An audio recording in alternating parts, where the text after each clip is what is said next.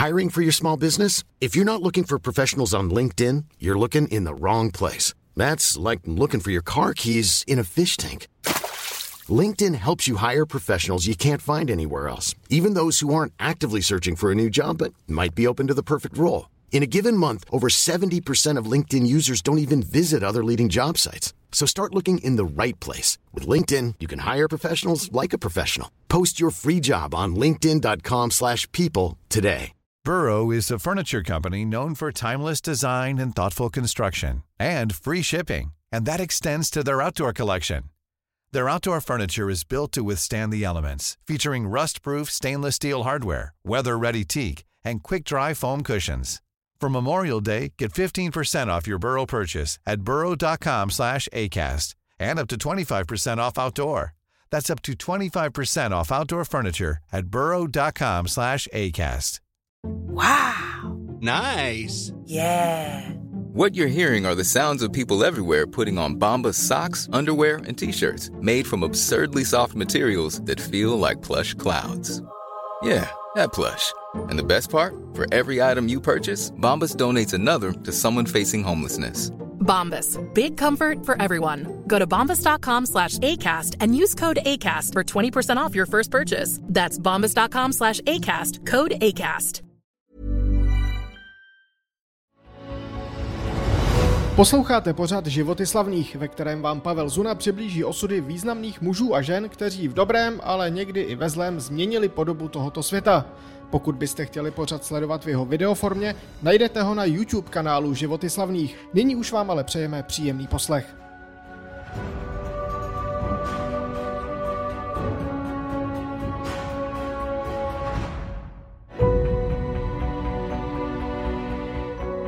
Dvanáctý leden 1782. Císař Josef II. vyhlašuje v celé habsburské monarchii další z řady svých převratných reform. Po zrušení nevolnictví a uzákonění náboženské tolerance z předešlého roku je tentokrát na řadě další radikální krok – rušení klášterů. Nejde o všechny kláštery v zemi, ale o ty, které jsou podle Josefa tak říkajíc říši neužitečné. Neposkytují vzdělání, zdravotnické služby nebo nevyvíjejí vědeckou činnost.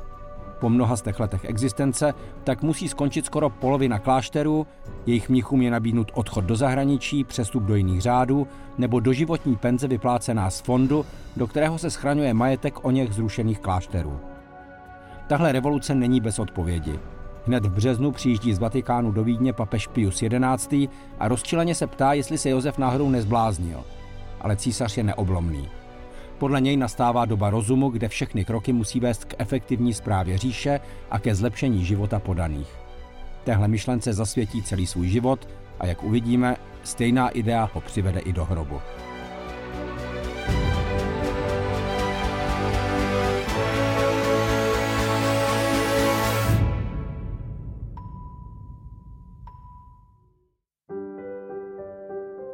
Josef se narodil v roce 1741 jako čtvrté dítě Marie Terezie a jejího manžela Františka Lotrinského.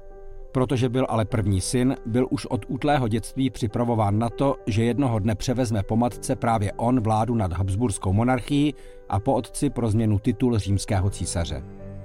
Výchova mladého Josefa se ale jaksi zvrtne. Otec, který byl mnohem méně upjatý než Marie Terezie, ho seznámí s osvícenskou filozofií Rousseau či Voltaira, podle níž po staletích náboženského tmářství musí nastat doba rozumu, vědy a svobodné vůle člověka. Josef ji úplně propadne a v podstatě od mládí je odhodlán zemi reformovat podle nových poznatků. Problém je v tom, že u kormidla je zatím jeho mama, konzervativní žena, stále přesvědčená, že její vláda pochází z milosti boží. Matka má s Josefem jiné záměry. V rámci své vyhlášené sňatkové politiky ho v 19 letech ožení se stejně starou Izabelou Parmskou, princeznou z kořeny na španělském i francouzském dvoře. I když umíněnému Josefovi se nucený sňatek příčí, nakonec se do okouzlující Izabely zamiluje. Pár má jednu dceru, příznačně pojmenovanou Marie Terezie, ale manželství šťastné není. Izabela totiž začne mnohem větší náklonost projevovat Josefově o rok mladší sestře Marie Kristýně, z čehož se podle všeho vyklube vášnivý lesbický vztah. Bezvýchodný milostný trojúhelník Izabelu uvrhne do těžkých depresí. Začne být apatická a stále častěji mluví o smrti. Na cestě je druhé dítě, těhotná Izabela však onemocní neštovicemi podle některých se dokonce nechá nakazit záměrně a po předčasném porodu, při kterém druhá dcera zemře, se smrti dočká i ona. Zdrcený Josef během pár dní přijde o dítě i o manželku.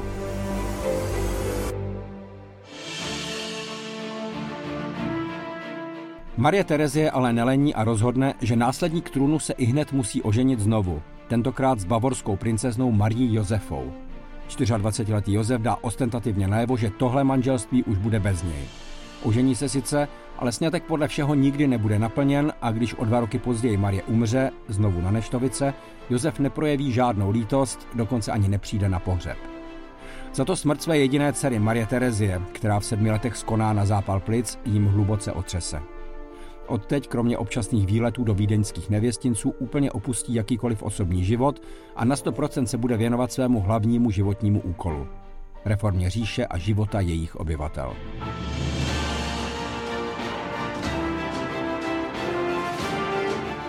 Pod pseudonymem hrabě Falkenstein podniká cesty po Evropě, aby poznal různé způsoby vlády i životní podmínky podaných. Zjišťuje, že Rakousko je ve všem skoro o půl století pozadu. Celkem nacestuje 50 tisíc kilometrů, což je prý rekord té doby.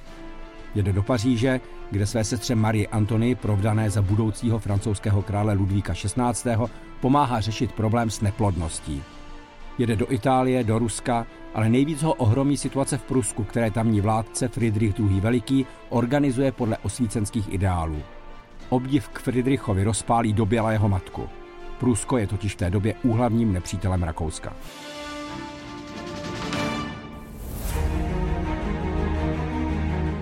Když se v roce 1765 po smrti otce Františka Lotrinského Josef stává římským císařem a tedy jakýmsi spoluvládcem Marie Terezie, konečně chce začít jednat.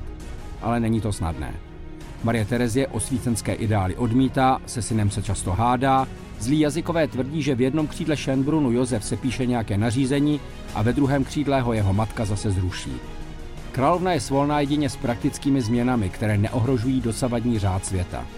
Za její vlády se tak uvede do praxe pouze soubor opatření dnes zvaný tereziánské reformy. Od sjednoceného trestního práva přes povinné číslování domu až po velkou školskou reformu s uzákoněnou povinnou školní docházkou.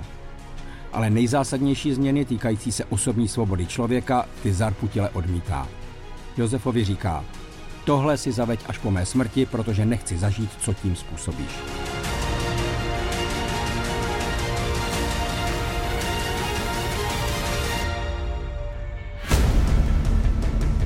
Marie Terezie umírá po 40 letech vlády v roce 1780. Josef, i když s ním měl stále rozepře, upřímně truchlí. Ale má konečně volné ruce a tak propadne pracovnímu šílenství. Úřaduje 12 až 18 hodin denně, za svou desetiletou vládu vydá přes 6 tisíc výnosů, v průměru to jsou dva denně. A začíná z hůrta.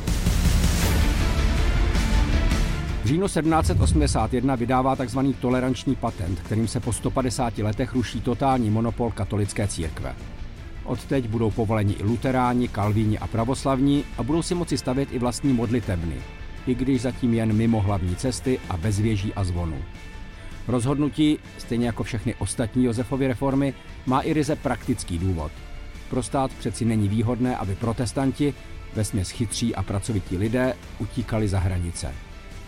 Stejně tak povolí otěže židům. Odteď se můžou věnovat většině běžných povolání, studovat na univerzitách, je zrušeno jejich potupné označování žlutým kolečkem a mohou být oslovováni pane místo žide.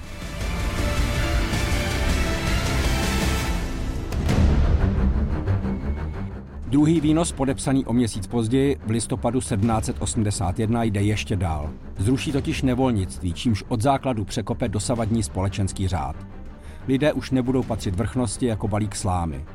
Budou se moci odstěhovat, kam budou chtít, bez svolení svého panstva. Bez svolení budou moci uzavírat i sňatky, studovat nebo se učit řemeslu. Jen povinnost roboty zůstane zachována.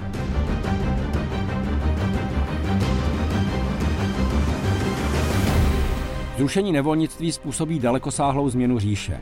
Venkované se budou ve velkém stěhovat do měst, tady budou pracovat v rodících se manufakturách a začne průmyslová revoluce. Česky mluvící venkov bude počešťovat po většinou německy mluvící města a tak začne proces národního obrození. Nic už nebude stejné jako dřív.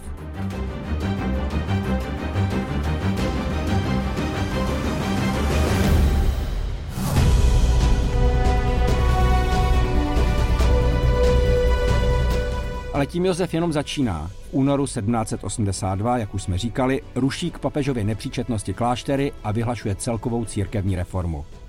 Mimo jiné omezí počet náboženských svátků a procesí, kterých bylo v tu dobu skoro 150 ročně, aby se zvýšil počet pracovních dní a tedy příjem státní pokladny. V reformách pokračuje i dál. Mění daňové zákony tak, že maximální daňová zátěž má být jen 30 Zřídí katastr půdy a domu, takzvaný josefínský katastr.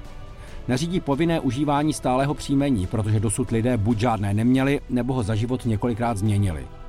Potvrzuje už dřívější rozhodnutí, že jediný úřední jazyk bude Němčina a že vše se bude řídit z Vídně, protože tak to bude nejefektivnější. Zřizuje síť nemocnic, porodnic, nalezinců či ústavu pro duševně choré.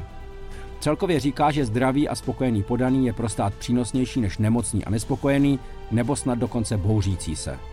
Ano, blaho státu je nejpřednější. Je to jakýsi pokus o vnucenou revoluci z hora. Později bude tento systém nazýván osvícenský absolutismus nebo přímo josefinismus.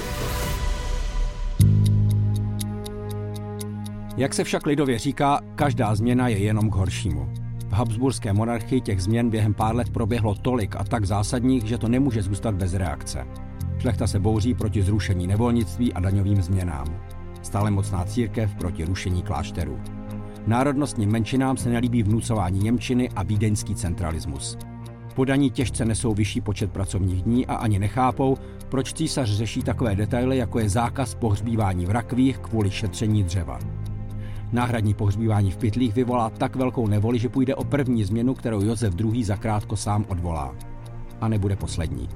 Na konci 80. let je monarchie na pokraji rozkladu, protože otevřené povstání proti reformám vypukne v rakouském nizozemí a v Uhrách. Ve Vídni zase povstanou podaní kvůli stoupajícím cenám potravin.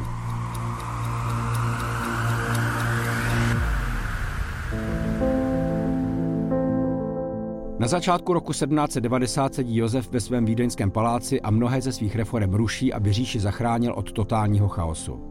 U hrách třeba odvolá reformy skoro všechny, včetně těch z doby Marie Terezie. Je nemocný tuberkulózou, naprosto zlomený a osamělý. Jeho nejbližší spojenec a spolutvůrce reform, hrabě Václav Antonín Skounic, se ho už dva roky straní. A protože nemá žádné potomky, jeho nástupcem má být mladší bratr Leopold, který ho ale ze svých italských držav odmítá přijet podpořit. A tak si Josef pouze stěžuje svým komorníkům. Podaní se cítí nešťastní pod vládou panovníka, který se celou dobu snažil o jejich štěstí.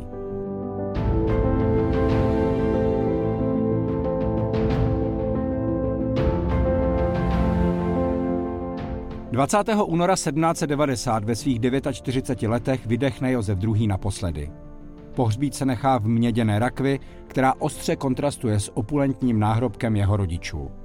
Prostou rakev zdobí pouze kříž a tento břitký nápis.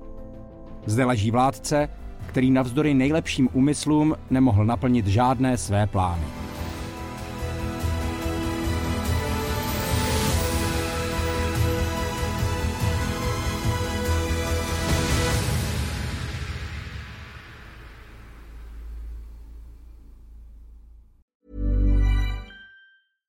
Hey, it's Paige DeSorbo from Giggly Squad. High quality fashion without the price tag. Say hello to Quince.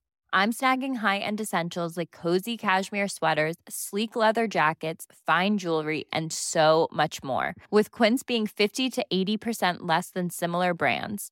And they partner with factories that prioritize safe, ethical, and responsible manufacturing. I love that. Luxury quality within reach. Go to quince.com slash style to get free shipping and 365 day returns on your next order. Quince.com slash style.